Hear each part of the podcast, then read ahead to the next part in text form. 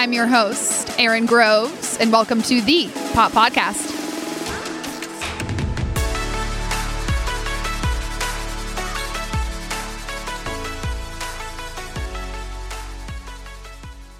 What's up, everyone? Welcome back to the Pop Podcast. I hope you all had a fabulous weekend and are gearing up for a new week. I am very excited about this week's guest on the podcast because she allowed me to tap into all things spirituality, manifestation. She is an incredible person, and she actually was the very first person that I found on social media and YouTube that was an intuitive channel and energy healer. Her name is Christina Rice. That is who is on this podcast this week. And like I just mentioned, she is an intuitive channel, best selling author, and founder of Ahai 7D Energy Healing. And she is incredible. She debunks so many things about spirituality, manifestation, exactly how you can start to manifest things in your life. I feel there's a lot of people out there who speak to this, but she does a very incredible job at articulating it in a very simple and tactical way where once you listen to this episode, you'll understand everything to do with quantum physics, how energy works, how can you use energy to heal yourself from within and then everything through manifestation. So we dive super deep. We talk all things ego, getting out of the lack, lack mindset and shifting into abundance. We talk a little bit about manifesting in a soul partner and the relationship that we have with money. So without further ado, let's jump right into the episode with Christina Rice. Super curious about manifestation, I've gotten, I'm a yoga instructor. So I got super into it. And you were actually the very first person, which is why I wanted you on this podcast, to that really opened my eyes to spirituality and the power of energy work. It was, I don't know how I found you or when you came across my Instagram page, but you were the very first person, probably a little over 12 months ago, that I found your content. And after doing a little bit of research, I know that you had a few health and wellness issues that guided you down the path of spirituality. I want you to share a little bit more about what exactly those were and why you turned to functional nutrition and spirituality. Yeah, well, first of all, that's so cool. I'm honored that I nudged you in this direction. So it's never a coincidence. No. And yeah, it just makes makes me happy hearing that. So thank you. And I, man, I mean, I grew up like not really caring about my health at all. Ate a standard American diet, didn't really care about exercise. I, I played sports, but that was it. Like very mainstream living, uh, which is why it's just so funny that I'm I am the way I am now. Uh, and I, it started actually with what kind of set the stage was I got a case of chronic mono when I was a senior in high school. And that lasted for two years. And that basically like that was Epstein Barr, you know, just brewing. That's like mm-hmm. the underlying my body was was ready for a tipping point. And about a year after that had settled down a little bit, I went through a really low period in my life. Uh, I was really depressed. I was binge eating. I was having like a lot of physical health issues, like digestive issues. And I just hit a really low point, And then I thought, I'm going to get healthy. So I started learning about health and nutrition. It was really basic. And uh, I, as I started getting better, I kind of realized how bad my problems were. And then I had a trigger event where I'm essentially I, I had some yogurt and uh, I had some froyo in San Diego.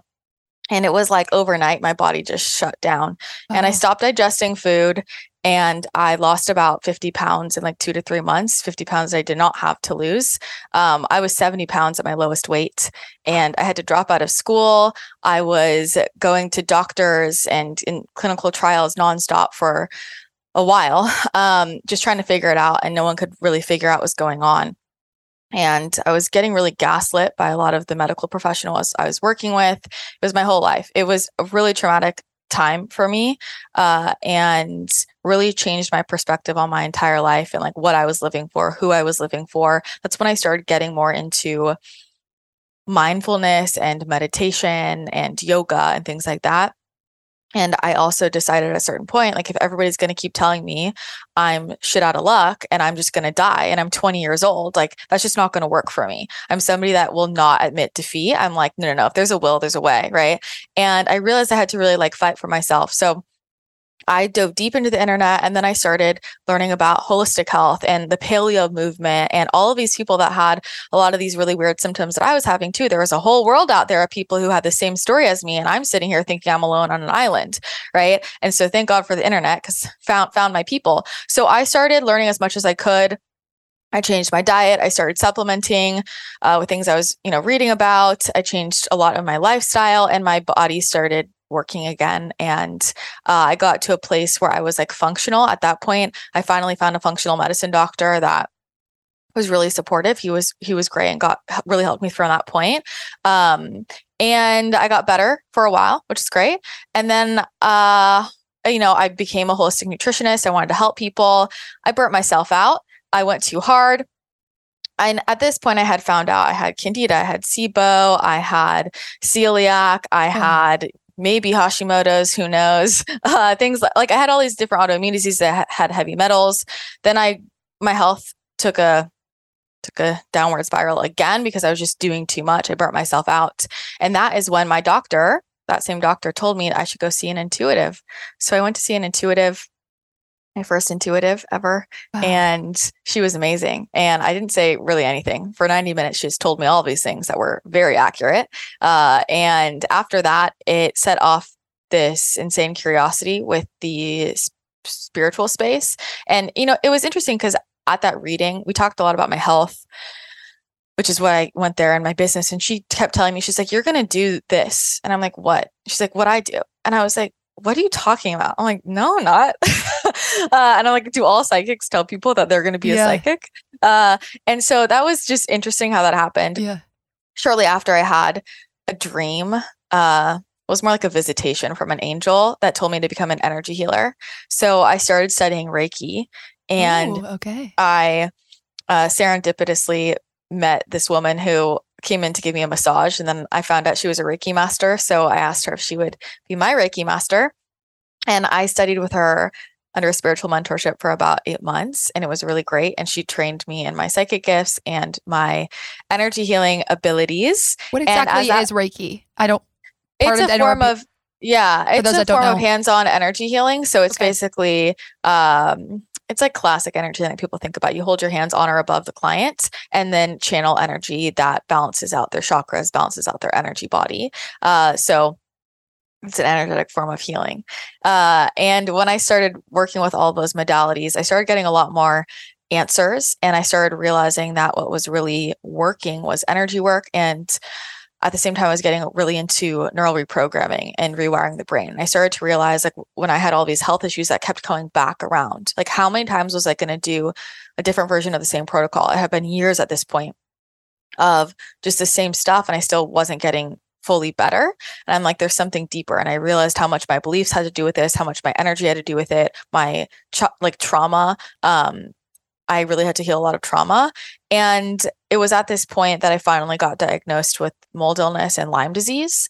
And when I got diagnosed with Lyme disease, I was kind of like really my tipping point, And I thought, I have to take one more pill, I'm going to choke. Like, this is not going to work. I was so over it at this point. And like Lyme of all things, just like the cherry on top. Yeah. So at that point, I was like, I'm not doing doing this again. I had really been through the ringer and I decided to really keep my like physical support, I would say, minimal, as minimal as possible. I'm like, what is the most effective thing I could do here? Diet, supplements. I got it down to one supplement and I did a few other things like ozone and but my main modality was energy work and neural reprogramming, working my brain and my energy body. And I was really focused on that and within about a, a about 6 months I was good. I was good to go. Um so it was through that personal experience I really like really felt the power of of energy work and I started incorporating that with my work with clients who were coming to me and I was working at the time as a holistic nutritionist with like people with chronic illness, but really the Mhm. mystery cases. So the people coming to me were people who had seen the best of the best. These people are really well read, well studied, and they're coming to me, and I'm like, I don't know anything more than you know, but what I can help you with, you know, is let's like go this other route because you've already tried all the standard routes. So the more I started doing the energy work and um, going off of my intuition versus like what I was trained in, to be honest, and working with the brain, people were healing really, really quickly. And I kind of started to build a reputation as that person. So then more and more people were coming in. Some people like people would fly in to, to see me. Um, and that's where I was like, this is like legit miracles happen in my practice every day. And so that is what made that so important to me. Over time, I started, I switched over into business coaching. Um, because it just kind of naturally morphed into that. People were asking me how I had built my practice and at such a young age, and it was very successful. And so I switched into business coaching. And then after a while, I was like, I'm just going to go all into spirituality. And so here we are. What's the synergy between the holistic nutrition? I'm super passionate about this and the energy work for those who are unfamiliar with what energy work is and how those two work together to bring about the healing and prosperity that you're alluding to in what you do. Yeah. So I mean, they go hand in hand, right? Because everything is energy. So food is energy, and so every every every food has a frequency, right? There are high frequency foods and lower frequency foods, but part of but part of that vibration that energy of it is is how it interacts with our bodies right? So it's like if i need more grounding i can use i can use food to ground me into my body. I can use root vegetables i can use animal proteins to ground myself into my body right? So we can use food as a lever to pull to balance out our energy body. If you think about energy very basically with the seven main chakras that a lot of us know about that the chakras are the main energy centers in the body each chakra has a color associated with it. Color is frequency. You can use a color of a food, you can consume that food to balance that chakra, right? So if my throat chakra is really out of balance, that's blue. If I'm like having trouble expressing my truth, if I'm dealing with um, a thyroid issue, for example, that's all throats. Okay, let me eat some more blue foods. Let me get the frequency of blue into my life. Let me have some blue crystals. I mean, wear a blue shirt. Like, let me just get that vibration in into my environment. And I know for a lot of people that might sound like, how does that do anything? Everything is frequency. We have mm-hmm. an aura that we are emitting out at all times, as is everyone else. And we're always like mixing up those energies. So we are affected by that vibrationally. If you put somebody, and just imagine this, like, let's say you sat in a room that was completely blue, like every single object in there is blue, bright blue. Okay. And you sat in it for like 10 minutes and you notice how you started to feel. And then you walked across the hall and you sat in a room that was completely black everything was black. You notice how you feel. And then you walk across, you know, the hall and you go into a room where everything is yellow and you sit there in the yellow room. It's like you would feel different. Would you not? Right? Like that's affecting your aura. Mhm. You're picking up on that frequency.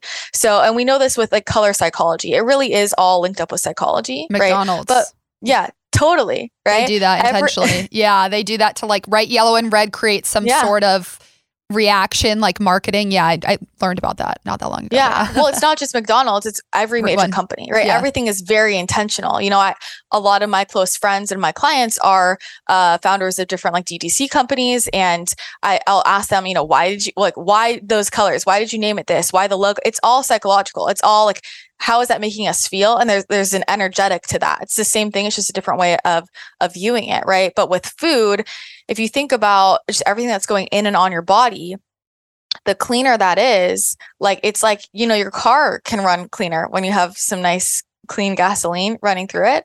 And so I think of food as a form of energy work. It's a mm-hmm. lever that we can pull. It's a way we can balance our energy body. It's also a way that people can get out of alignment. Like if you're consuming a lot of processed foods, if you're consuming a lot of alcohol, like if you are like things like that are going to lower your vibration and they're going to affect your aura and affect the way that you feel. And so there's a lot of different ways we can we can look at it.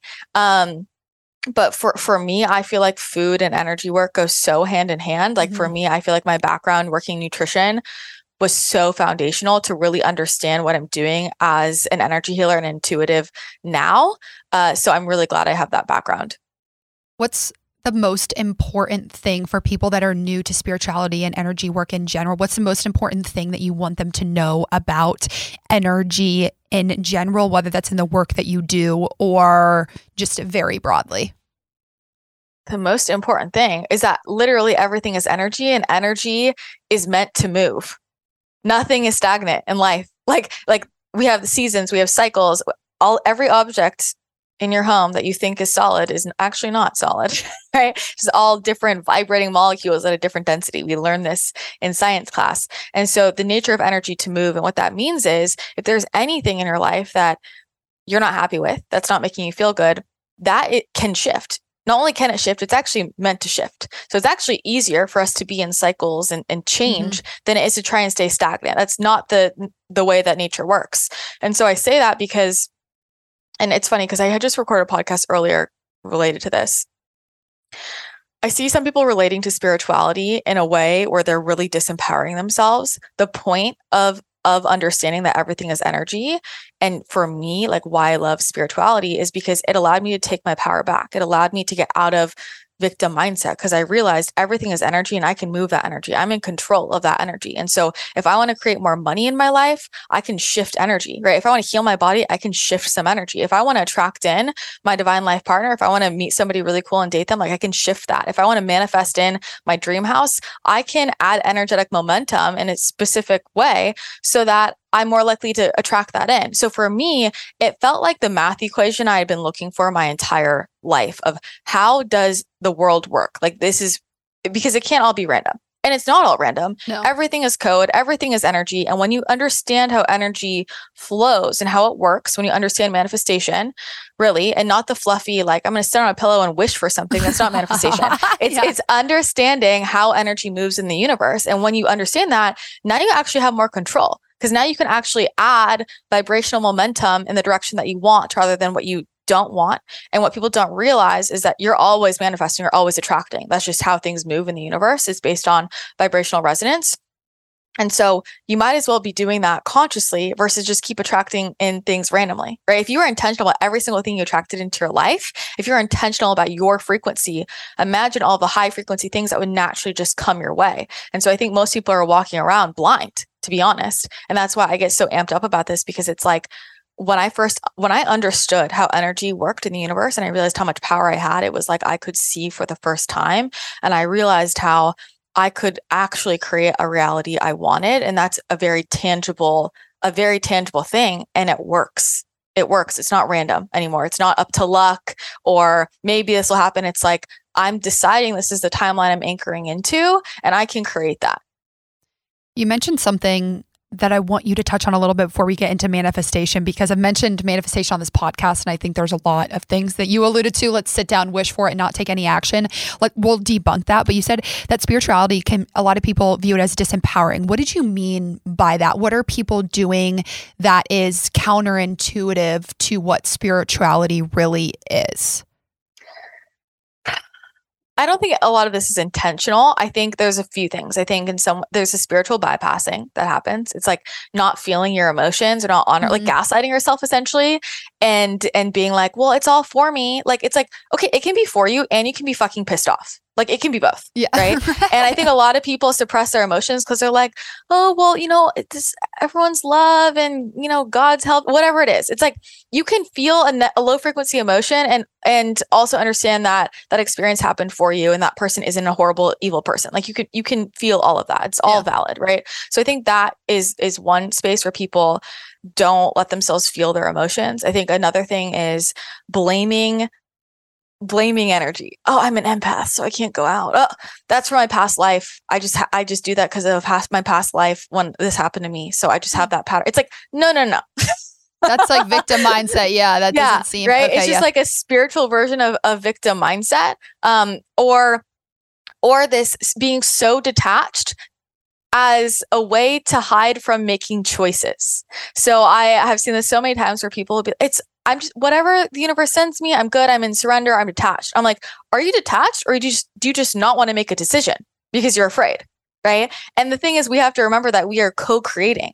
So it's not like, you know, the universe just is telling me what to do and I'm just a little robot and doing it's like it's a co-creation. I'm working I'm working with my spirit guides. I'm, wor- working with the universe to co-create what I desire. You know, just like if I have a group project in anything, we're working together, together. Right?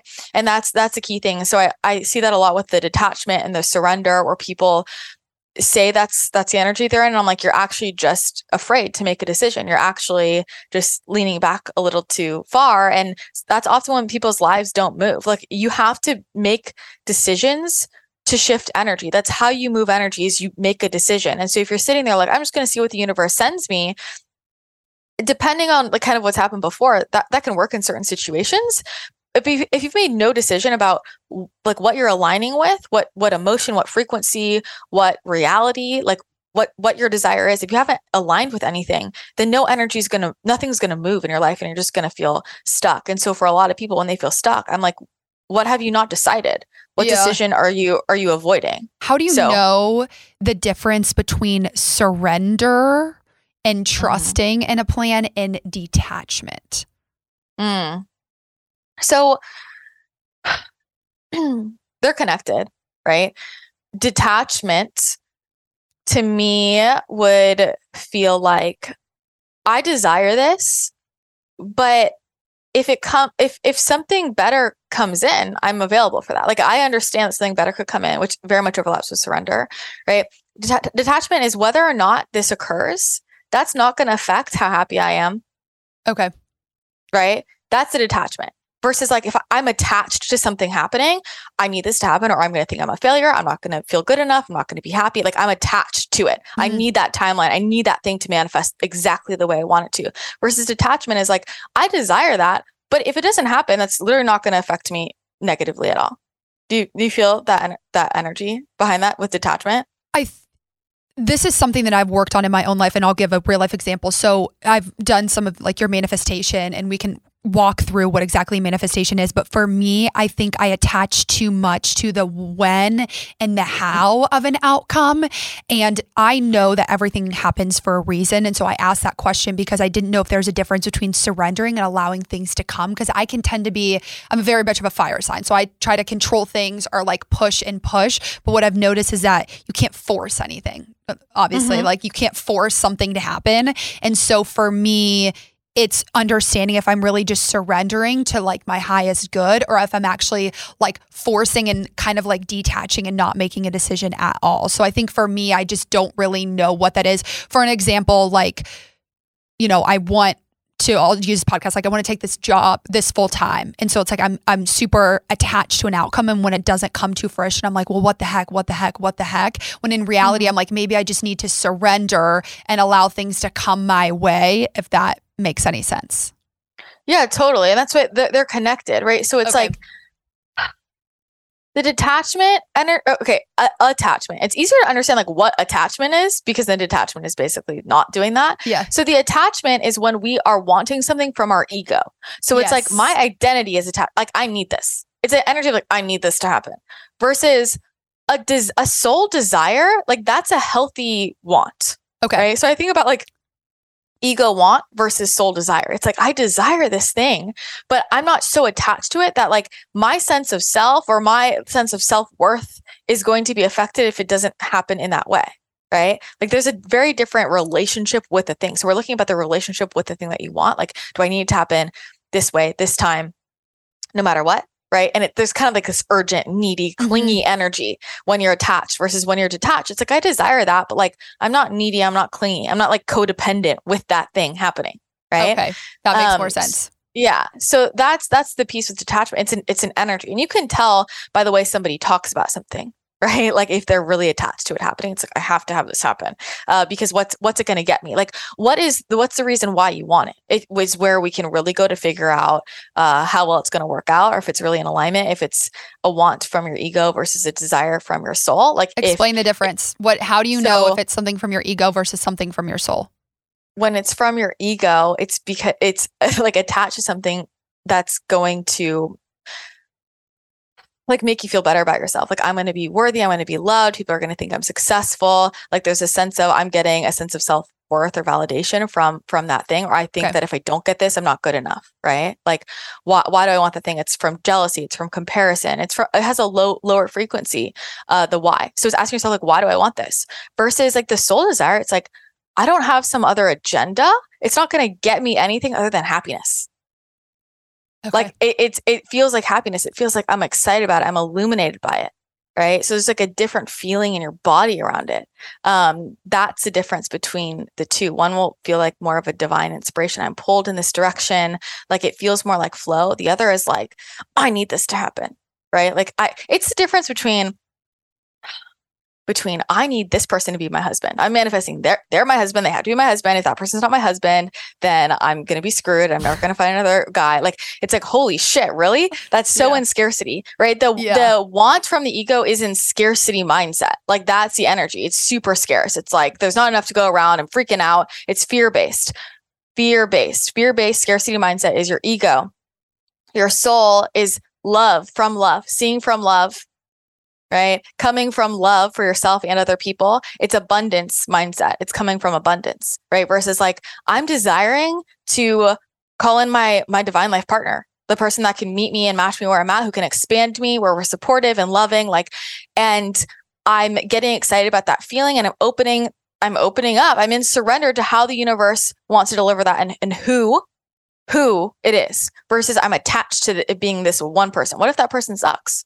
What if yeah. that person is uh, horrible? You never know. Right. So I think about, and that's something I always ask myself like questions, the right question gives you the right answer.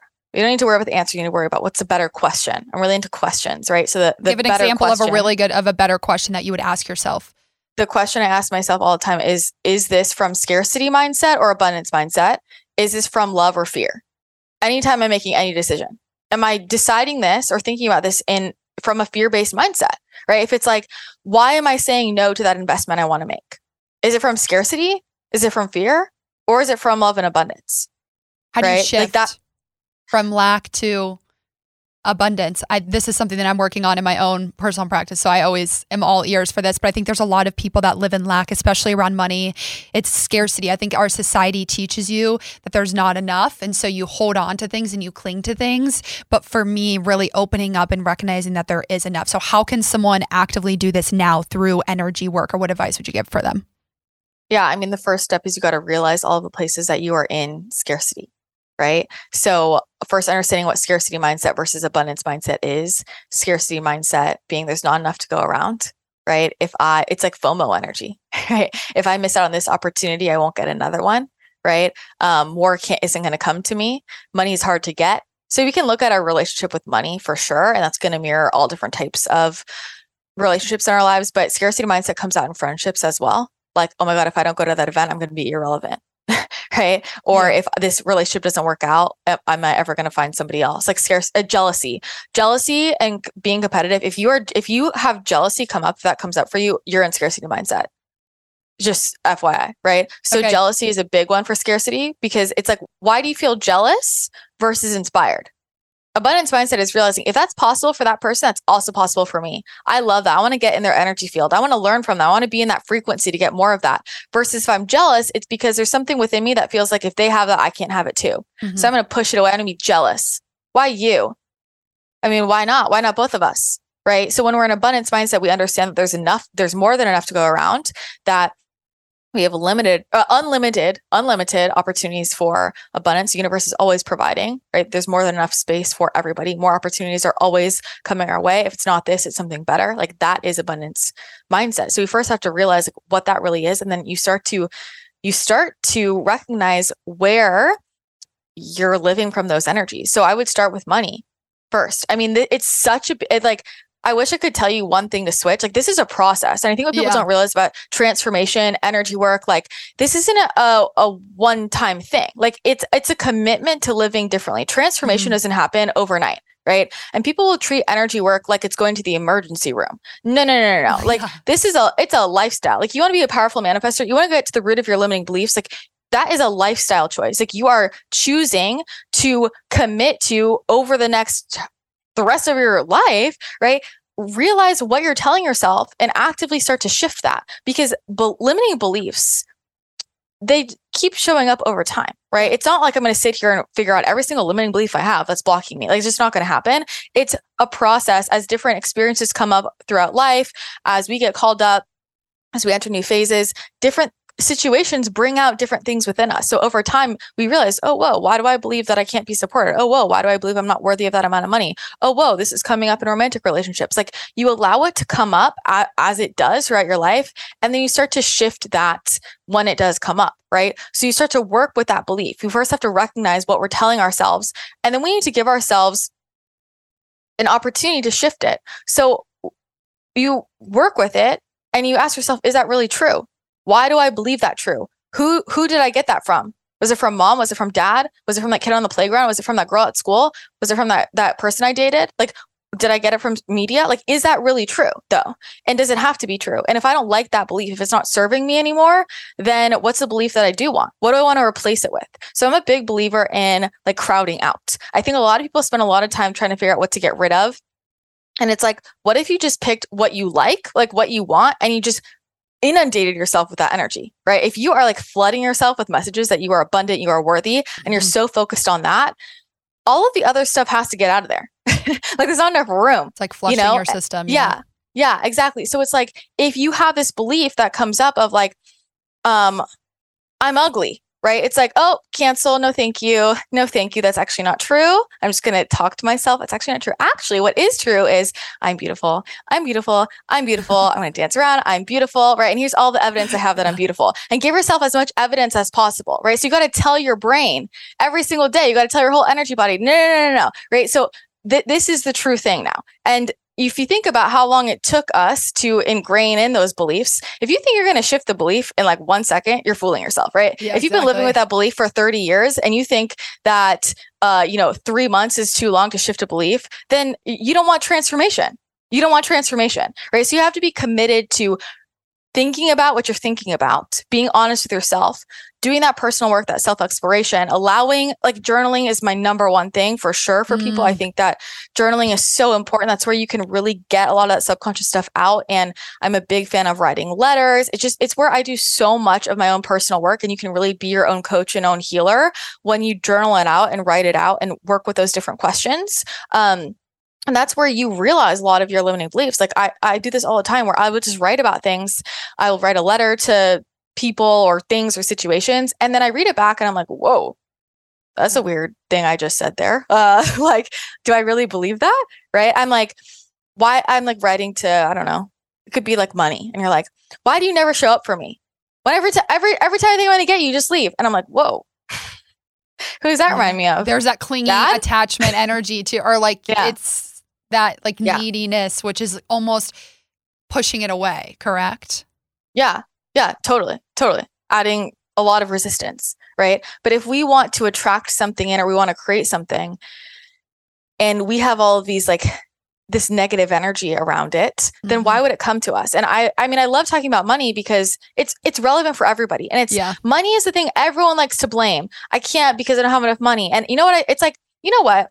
If I started becoming friends with somebody and that person was talking shit about me and that person was blaming me for all their problems, I would not want to hang out with them. And that's how money feels about a lot of people. If you yeah. keep talking shit about money, it's not going to want to hang out with you, right? You got to love money. It's got to feel, it wants to support you. And if you keep pushing it away, it's like that person you're dating, you just keep being mean to them and they're like trying to shower you with love. At a certain point, they're going to be like, screw you, I'm out, right? So that's what money does. If you want yeah. to invite money in, right, you, you need to be available. Like this is a yeah. co-creation. It's a relationship. And so the relationship with money, I'm so passionate about because people don't realize how fucked their relationship with money is. And that is the thing that will change your life because your relationship with money is for sure mirroring your relationship with your romantic partner, with your friends, with your parents, with your body. It is going to be mirrored everywhere else, right? So start with your relationship with money uh, and stop blaming money.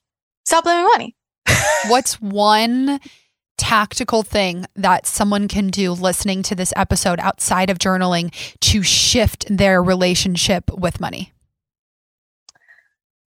I mean, I, I want to say take my manifesting money course. um, to be honest, is what, is that's, your answer. That's your answer. Right? Because uh, that's my that's my answer. I'll give you some other tangible things. I mean, outside of like journaling and writing letters to money, I think that's the most the most powerful thing. Um, I would I would pay attention to hmm, like how you're treating it. So I'm a big believer like if your wallet is like you have ripped up dollar bills, like you're not treating money well, right? Like if you're missing credit card payments, you're not treating money well, right? Like it, it's like it's like a pet that you're neglecting, right? So like what is your what do your dollar bills look like? Are you a steward for your money or ta- are you looking at your bank accounts? Like it's how you're treating it. People are afraid to look at their bank account. They're like have this weird thing like I don't want to look there. I mean, if you don't want to look at it, yeah, if you don't want to look at it, I'm not surprised that you're not manifesting it in, right? right? Like if if it's why would somebody want to be your bestie if you don't even want to look at them? You know, like the whole point is making money your bestie, right? So like me and money, we're chill. We love each other, right? We work together. hang out on the weekends. I, yeah, right. Like like we hang out on the weekends. Like I I'm not scarce around money. I'm yeah. cir- circulating money. I'm like money, yo. Like I'm gonna be a steward for you. I'm going to circulate it. If you're like hoarding it or if you're like don't want to look at it, you want to talk it to it, you're, you know, crumpling up dollar bills, you're missing credit card payments, money is like, well, this person is treating me like a piece of shit. So I don't really want to eh, invest in this relationship. It's a relationship, you know? Yeah. So I would really look at how you, how you're treating your money and start treating it better. Manifestation, the long awaited question. What is manifestation? Manifestation is, man, it's creating your reality. So it is directing the flow of energy in your life to create the reality that you want. How can someone say their sole desire in life, we're going to use love on this example, is to create a spouse or significant other in their life? How can they manifest that into their 3D world? So, the key to manifestation is authenticity. So, Ooh, the key that. to manifestation is how, how do we manifest? It's all about attraction, right? Mm-hmm. So, I'm going to attract in things that are of a similar frequency to me. So I don't have to know exactly like what I want to manifest. My only job is to be the most authentic version of myself because we all are, as I talked about before, like we're emitting energy. Mm-hmm. We all have a frequency, we have an aura, and we call this a unique energetic signature. It's like an it's like a blueprint right? It's like it's like you know how some people have a smell, and you just you know I have certain friends where I know if they hug me yeah. from behind, I would know exactly. It's like that I know their smell, right? It's that person I know for sure. And so you can think about like that that specific smell. We have that energetically. Okay. And so, based on what we're radiating out, the vibration that we are radiating out, we're going to attract things in that match that. That's the law of resonance, right? So, we're going to attract things that are of that frequency in. But if I am living as a an inauthentic version of myself, I am pretending to be somebody I'm really not. I'm not speaking my truth. What I'm emitting out isn't really me. So I'm not surprised if I'm going to attract in things that I'm not really fulfilled by. So if I just focus on being my most authentic self, what that does is I'm emitting my my clearest and truest unique energetic signature. So everything that's a match for the most authentic version of me is going to come straight to me right? So that includes your divine life partner, your soulmate best friends, your ideal career. It's all about being the most authentic version of yourself and raising your frequency, which go go hand in hand. And so it's all about that that inner work. You know, and a lot of people are so focused on like it's like an outward focus. Like how do I get that person mm-hmm. to come to me? You would just attract by going inward and clearing out all of the things that aren't really you. That's all of the limiting beliefs. That's all of the ways that you're doling yourself down, all of the ways that you're not speaking your truth, all of the ways that you're just not being your most authentic self. And so when you are your most authentic self, you're going to be attractive to the people, the things, the experiences that are a vibrational match. And that's who you're looking for anyway. I'm going to give another example here because I think there's a lot of myths that we alluded to a little bit earlier that someone's like I want to make $50,000 and then it magically appeared in my in my bank account. It doesn't just magically appear. What's the action that someone needs to take outside of going inward, like tangible action mm-hmm. to make these manifestations come true because I've had people like, "Oh, I manifested this." And I'm like, "Well, you did something energetically or took action to get there. It's not like you wish upon a star and then magically it just comes to you. So, what exactly can are people doing when that manifestation comes into their life tactically? Yeah. So, part of manifestation, it's I'm going to be the version of me that already has everything I desire. That's feel like it's and it's more about the feeling, like the energy of I wake up and I feel the way I want to feel, right? Um, and I'm going to act as a version of me that already has what I want. If you're making that vibrational shift of being the person that, that you want to be, and I'm showing up that way, then the actions we take in our in our life are going to naturally follow, like the aligned action. So aligned action is a really important part of manifestation because we are co-creating. So we're always sending out energetic signals. And what people do, once again, it goes back to like, if I'm just sitting on a pillow and asking the universe to deliver something, like, what are you doing? You're the creator. Like you, yeah. you are the co-creator. And so I've got to be like, okay, you know, it's like, I don't know, we're building a fort together with the universe and I'm going to do my part and then the universe is going to do its part and it's following my lead it's following my lead, but I got to take an action to be like, hey, we're going in this direction. Mm-hmm. Versus, and that's where we really anchor in the decision because a lot of times people will say, oh, I want this. And I'm like, well, you're not, you're not showing up like you want it. The thing is, like, when you're actually showing up like you want it, you naturally are going to take action in alignment with it. So we have to create, like, I call them energy portals essentially like we need to create like portals or pathways for the universe to deliver what we want so if you're sitting here and you're like I want $50,000. And I'm like, okay, well, give me 10 ways that could happen. And you're like, um, I have nothing. I'm like, just give me 10.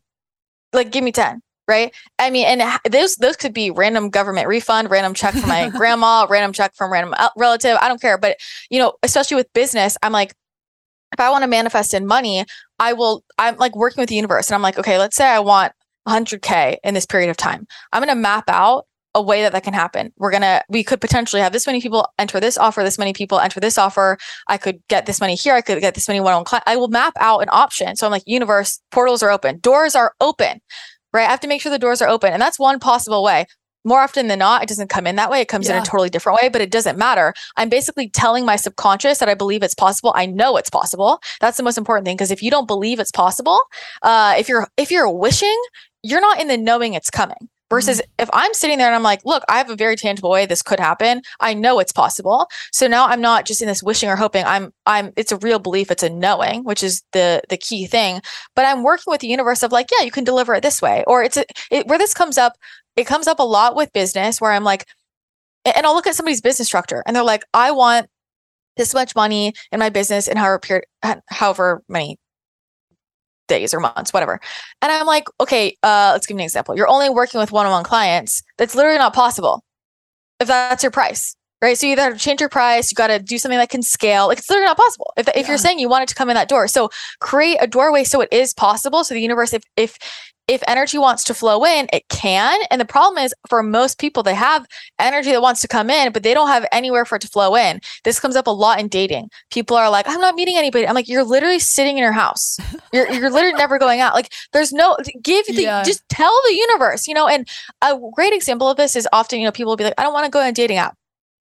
If you're manifesting in your partner, just get on the dating app to take the action and be like, yo, universe, I'm serious. I'm serious. I'm doing it. I'm and, and I you probably want you might not even meet somebody on that dating app. It doesn't matter if that's how you meet that person. The point is what action can you take to show the universe you really mean it, right? It's sort of like, you know, if you have a friend or a partner who does something messed up and you're like they're like I'm going to change and you're like I I'll believe it when I see it. Mm-hmm. Right. And then they take an action like, okay, that person's showing up differently. That's what we got to do with the universe. Otherwise, it's just, you're just saying it, right? But you got to mean it. So, what action can you take to open up an energy portal so it's at least possible? Often that's not even how it comes in, but at that moment, you've opened up the energy so that it can flow to you. You hit on something super important, which is oftentimes the things in our life, and you hear this a lot with people like, I this is usually not the type of guy that I dated at all, or the type of guy that I thought I was going to date, but then it showed up in this way. Why is that so important to understand when it comes to manifestation that it's not going to show up how you thought, but it's always better than what you had imagined? Yeah. And I mean, sometimes it shows up as you thought, right? But more often than not, it doesn't because we are often under asking. So we often mm. like limit what's possible. We when we th- when you think about like what I'm if I'm going to be intentional with what I'm manifesting and I'm being specific, I'm basically choosing based off of what I know right? Just like like yeah, what's in your logic mind. yeah, what yeah. I what I've seen before, what I know is possible. But there's so much out there that you don't even know is possible. And if you haven't had ex- if you haven't experienced it yet, how would you know that you want it? That you want to manifest it, right? So the thing is, often we're under asking or we haven't even experienced the thing that's going to make us feel the real way we want to feel. So that's really common with dating, right? So if people are like, they think it's the person's going to have this type of job and this type of family and maybe live in this location. And then th- they get delivered this person and they are feeling exactly the, the way they wanted to feel forever. And they're like, wait, this is not what I expected. Well, you just didn't know what you really needed. Right. And so mm-hmm. this is mm-hmm. the difference between like our I guess our ego in some ways of like, okay, I'm manifesting from my ego a little bit here because this is all I know, um, versus the universe, your higher self will deliver something even better. And you just didn't even know it was possible. Right. So that's why we have to be open because sometimes we're unintentionally settling. This is a really common thing. Like it could get delivered in and something could get delivered in and it looks exactly as you expected it to. So you're like, yes, this is it. Right. Uh, but you don't necessarily feel the way that you want it to feel. And you're like, but mm-hmm. this was everything I wanted on paper. And it was like, well, that's because you just settled because you went based on what you expected rather than what was actually possible for you. And we don't even know everything that's possible for us, which is what's so exciting about life. You know, it's like how people say, like, you haven't even met the best person in your life yet, or you haven't even had the best moments of your life yet. Like, yeah. that is what what it is to understand manifestation. Like, it's it's always better than what you could even dream of. But if you're only accepting things that you're familiar with, you're never opening yourself up to the opportunity to experience something that's even better. What's the biggest mistake that people make when manifesting something into their life? The biggest mistake they make, um, I would say, I have a lot of things on my mind. You can right give now. more than one. Um, not trusting their intuition uh, and what I mean, that's the way you manifest quickly. And the thing is that, like, not trusting your intuition goes hand in hand with like what I call like, it's like judging the next step. You know, so let's say I'm like, oh, I I really manifesting um, this much money or this career or this person. You have to understand that once you've set your intention, you've aligned with that timeline, everything in your reality is shifting to guide you there. Okay, so you might wake up tomorrow morning and the example I always use is a grocery store because I swear to God, this is it happens to me all the time. I'll like wake up and I love food. And so I'll, perfect. yeah. I'll like I'll I'll be like, I don't I and I always go to this one grocery store like down my street. It's like where I go. And I, I'll be like, I don't know why I really feel like I need to go to like the Trader Joe's like 30 minutes away. I'm like, why would I go there? It makes no sense. So there there will be things that will be mm-hmm. that you'll be guided to do, and you're like, that makes no sense, and that's inconvenient. So I'm not going to do it. That's where you're missing out on the shortcut to receiving what you want. But there's a reason why your intuition is guiding you there. So it's or it could be like, I don't know why. I just feel like I always lift weights and I just really want to start doing a dance class. Like that's random. And because it seems random and you're busy, you're like, I don't know, I'll deal with it later. Listen to it. You're probably going to bump into your husband at the dance class, you know, like, or you're going to bump it. I swear to God, this has happened to me so many times at the Zumba. grocery store. She's doing yeah. Zumba. Literally, you never know, right? Or, or like you're on the, you're on the way to the dance class and like uh, you know, or afterwards you go to eat dinner and then you bump into him there. Like the universe is conspiring and trying to get you there the fastest way. It's all synchronicities and it doesn't yeah. make any sense. You know, I had this one, like, this is one of my favorite stories. Um, and it was earlier in my career and I was doing more like, um, food blogging and stuff, uh, and, and, and nutrition. And, I like really needed a cash injection. I was like, I just really need ten thousand dollars. It's really need ten thousand dollars, and I had that hit to go to some random grocery store, and I went to this grocery store and I bumped into this person that was selling these dairy free ice creams. It was a new company. And I was like, oh, this is really cool. And I'm tasting them. I'm like, oh, you know, I work in this space. Like, we should connect. And I got an email later that day and they literally offered me a 10K brand deal. And I was like, whoa, like if I hadn't gone to the grocery store, I wouldn't have met that person. Mm-hmm you know um or it, and sometimes it's not exactly that opportunity but it's you meet someone or bump into somebody who then later introduces you to this person and then that it's like these are all of the strings mm-hmm. of synchronicities that you cannot plan manifestation if you want to manifest successfully you have to understand that you can't plan for it yeah. it's all miraculous it's serendipitous so you have to follow your intuition don't follow your logic because a lot mm-hmm. of things that are going to get you there faster will not make any sense. So if you keep getting pulled to, I don't know, try a new instrument or hang out with a different group of friends or take a random trip. Listen to it. None of it is random, right? It's your intuition trying to get you closer to what you're calling in.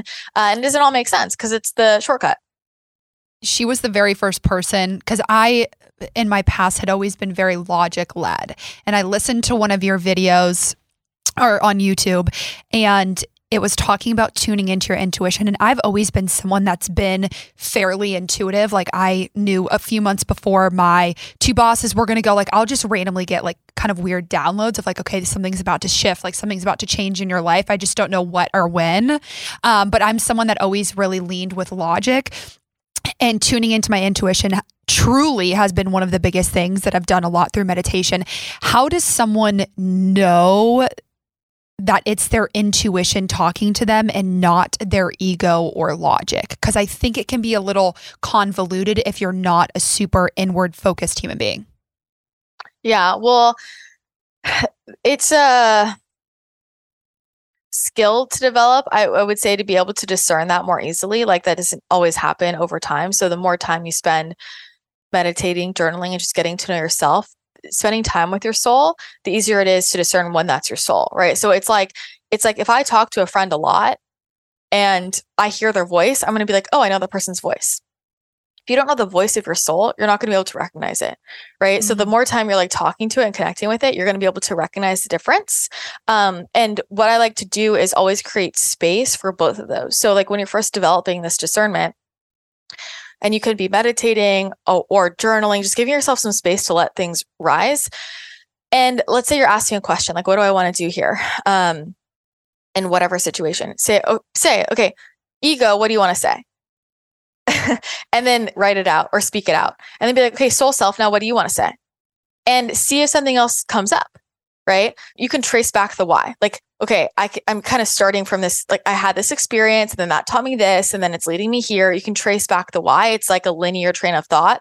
The download of the intuition just like pops in and there's no, no there's nothing behind it. There's no thought process getting there. It just mm-hmm. drops in, right? And for a lot of people, it will be much more connected to their body, right? This is where getting to know your body and your, your feelings like can can help a lot. It's can feel like that that gut feeling or you're just pulled in that direction um, that can be really helpful as well you the more you spend time with this you'll start to notice that like i'll use myself as an example there's a different texture and tone and feeling connected with both. So my ego is more, or my logic is more fear based. Mm-hmm. I can explain to myself how I got there. It also feels like it's literally coming from like the front of my head for me.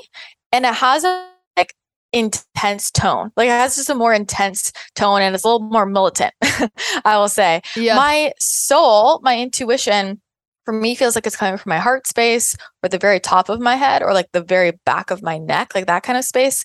It feels a little deeper. It has a softer tone.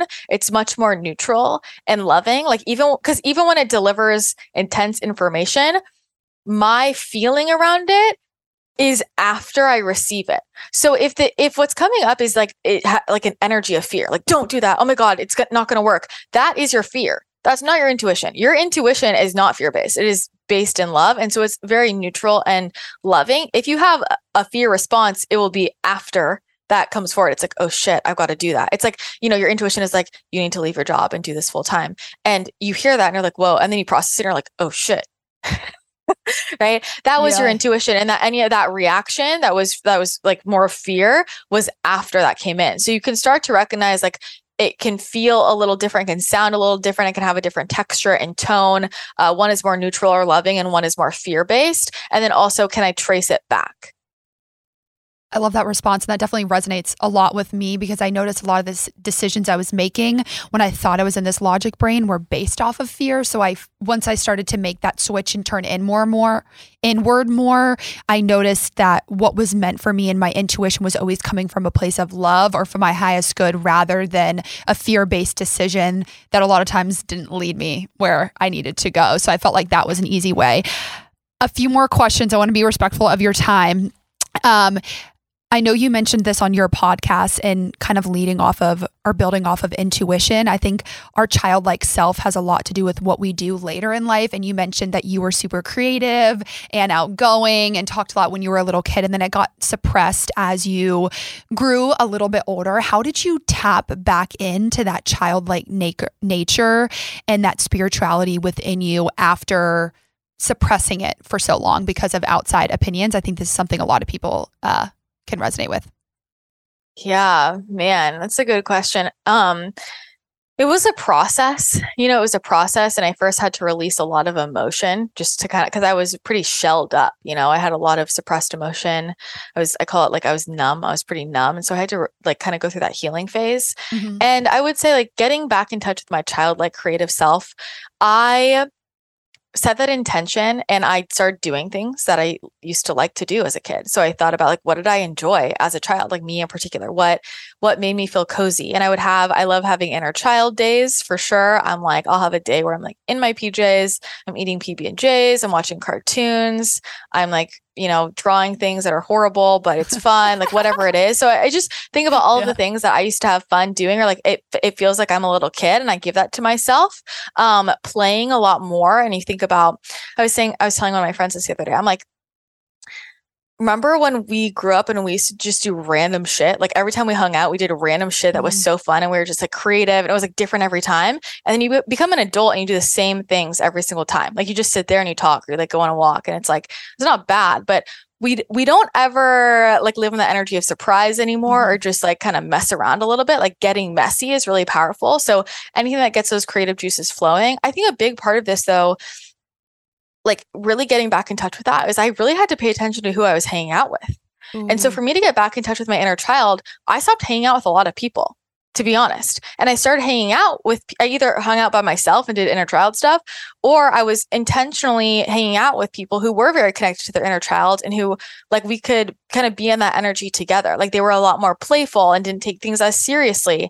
So it's going to be really hard to connect with your inner child, everybody around you is you know all serious and like in their overly adult energy but it's your it's your inner child it's your creative energy like yeah. where inspiration flows from it's what makes life fun again you know so i had to really change who i was hanging out with um and just do more of those activities i loved as a kid super important to tap back into I ask guests a lot, like, what did you think of this as a child? a lot of them are like, oh, I wanted to be a, a, singer when I was older. Oh, I wanted to host something. And then now they're doing that just in a very different form. So it's funny, those things that you say a little kid really do come to fruition and come to manifestation because it's from your core and who you are before you have those tainted beliefs and people telling you who you should be in this world rather than who you really are at your core.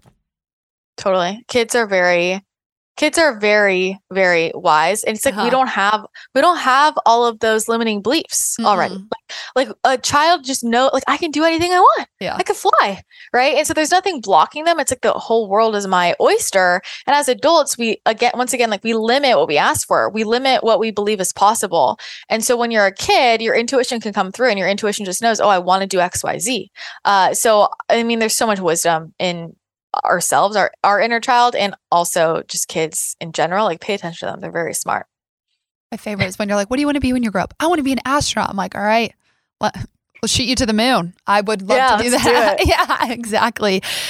For someone out there that's going down this spirituality path. I think there can be, I've even had a few like, oh, that's very woo woo, or oh, this is too much. I think there can be a n- negative connotation around what you're doing in work. For someone that's tapping into this energy and starting to go down this path, what's one piece of advice that you would give them on embarking on their spiritual journey?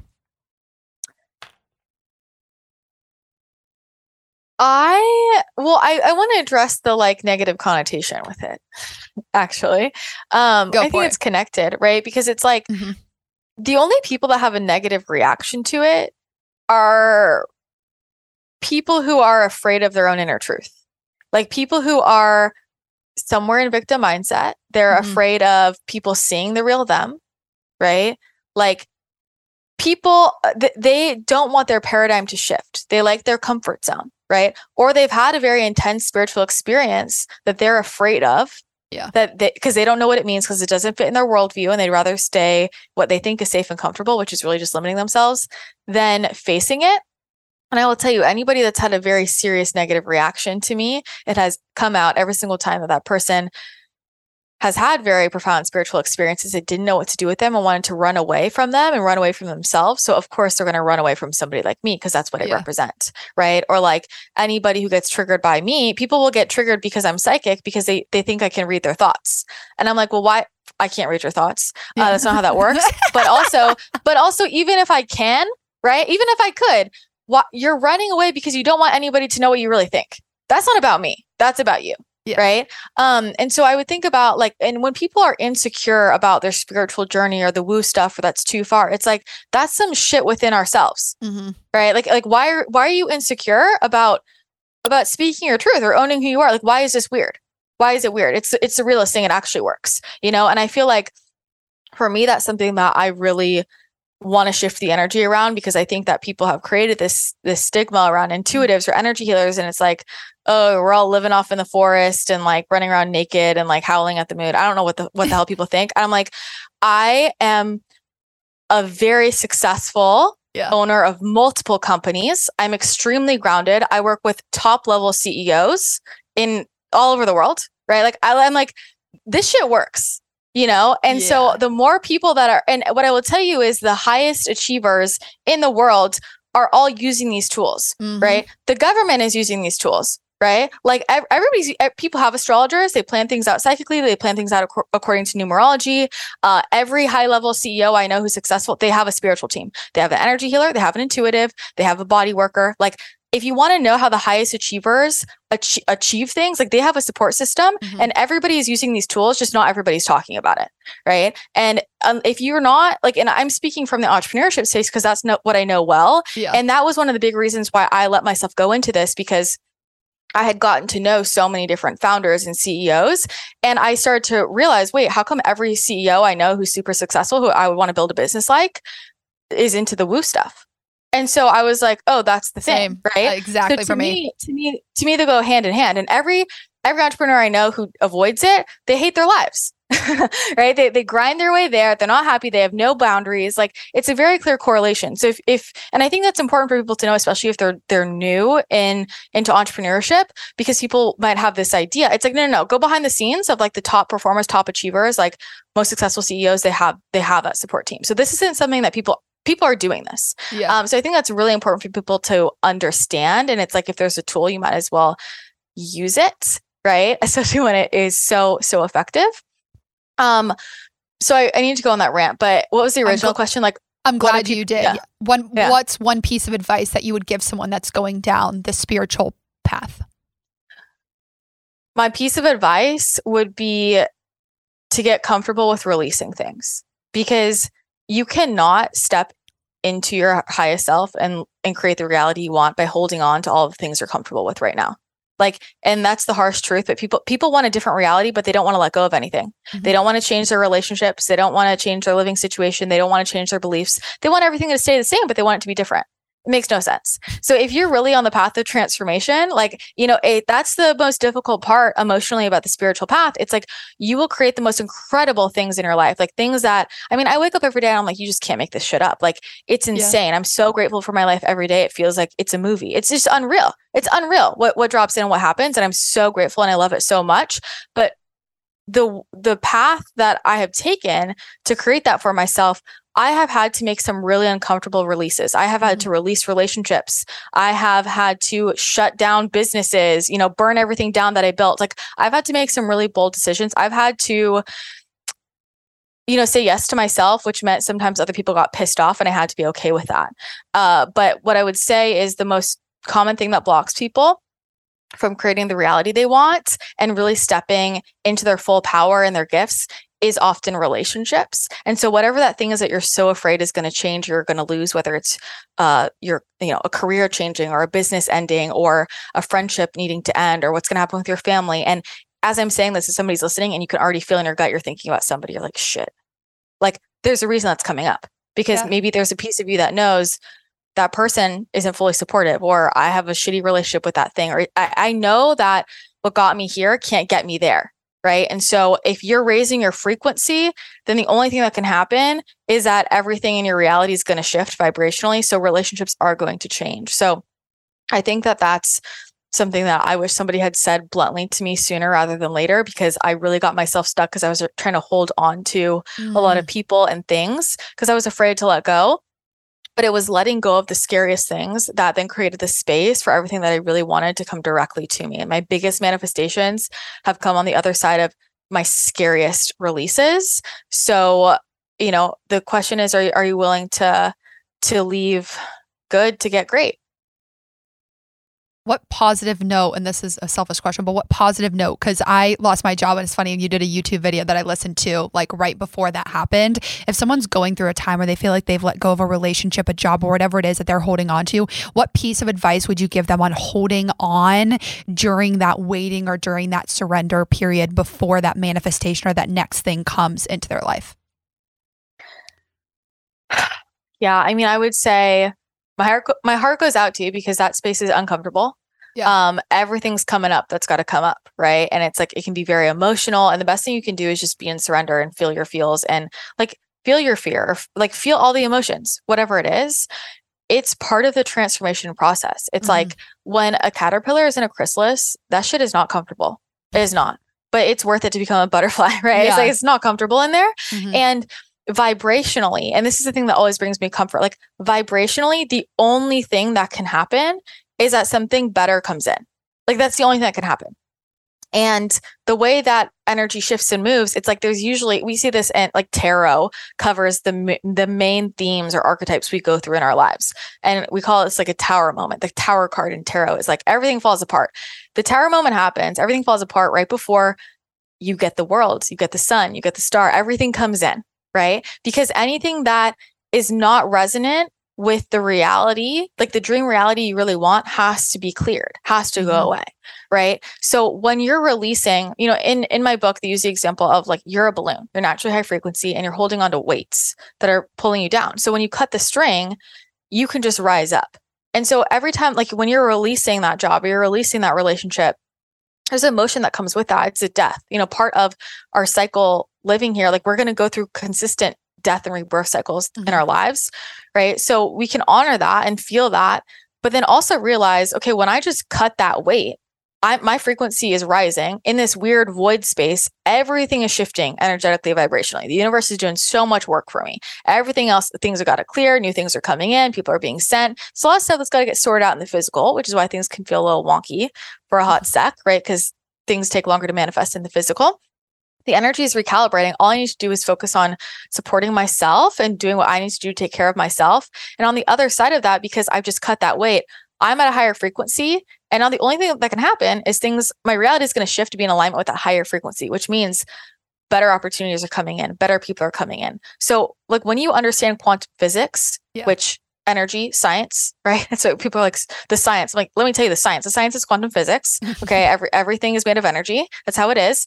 Um, if you understand quantum physics, you understand that the only thing that can happen on the other side of of that release is something better can come in because you just created space for it. Two final questions. You are amazing at this. I could sit here for three hours. What's one you just touched on taking care of yourself? What's one thing that you do for yourself, both personally and professionally, to take care of yourself? Whether it's a wellness hack, a certain thing that you eat to ground yourself and come back to center. Man, there's a lot of things. Um, you know what I'm going to say is boundaries. Ooh. Like boundaries are my my top form of self-care and self-love. I have extreme boundaries and not everybody likes it, but it's the way that I stay sane. Mm-hmm. It's the way that I show up for myself and other people. I could not show up for other people in the way that I do with the depth that I do if I didn't first and foremost do that for myself. And if I have everybody tugging on me or everybody feels like they have access to me all the time, it's just I'm going to be way too drained or exhausted. You know, so my boundaries are the number one thing. Like I have certain times I will not look at my phone. If I'm on a platform, I'm on one platform and then I'm done and I'm gone, right? Like I don't I often don't answer texts for like two to three weeks. It just, it is what it is, right? I have priorities. I have my time in the evening. I have my time in the morning. I'm like very, I'm very boundaried because I know what I need for my energetic and mental health. And I need that space just for myself. And that's a space where I ground in. So I would say like the top thing I do um, for sure for my mental health, but for my physical health, to be a successful entrepreneur and run multiple businesses uh, and produce the amount that I produce, I have to be boundaried. And I love my boundaries. And that is my top form of self care. I love that. I was just talking about boundaries earlier. So, no coincidence on that one either.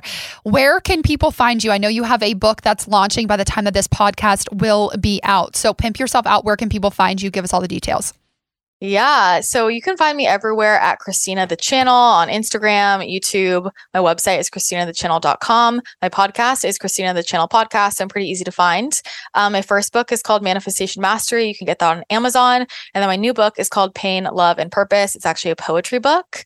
Uh, and it's about turning your pain into your purpose. So that one is releasing 11 11 2022. So definitely check that one out as well if you're interested.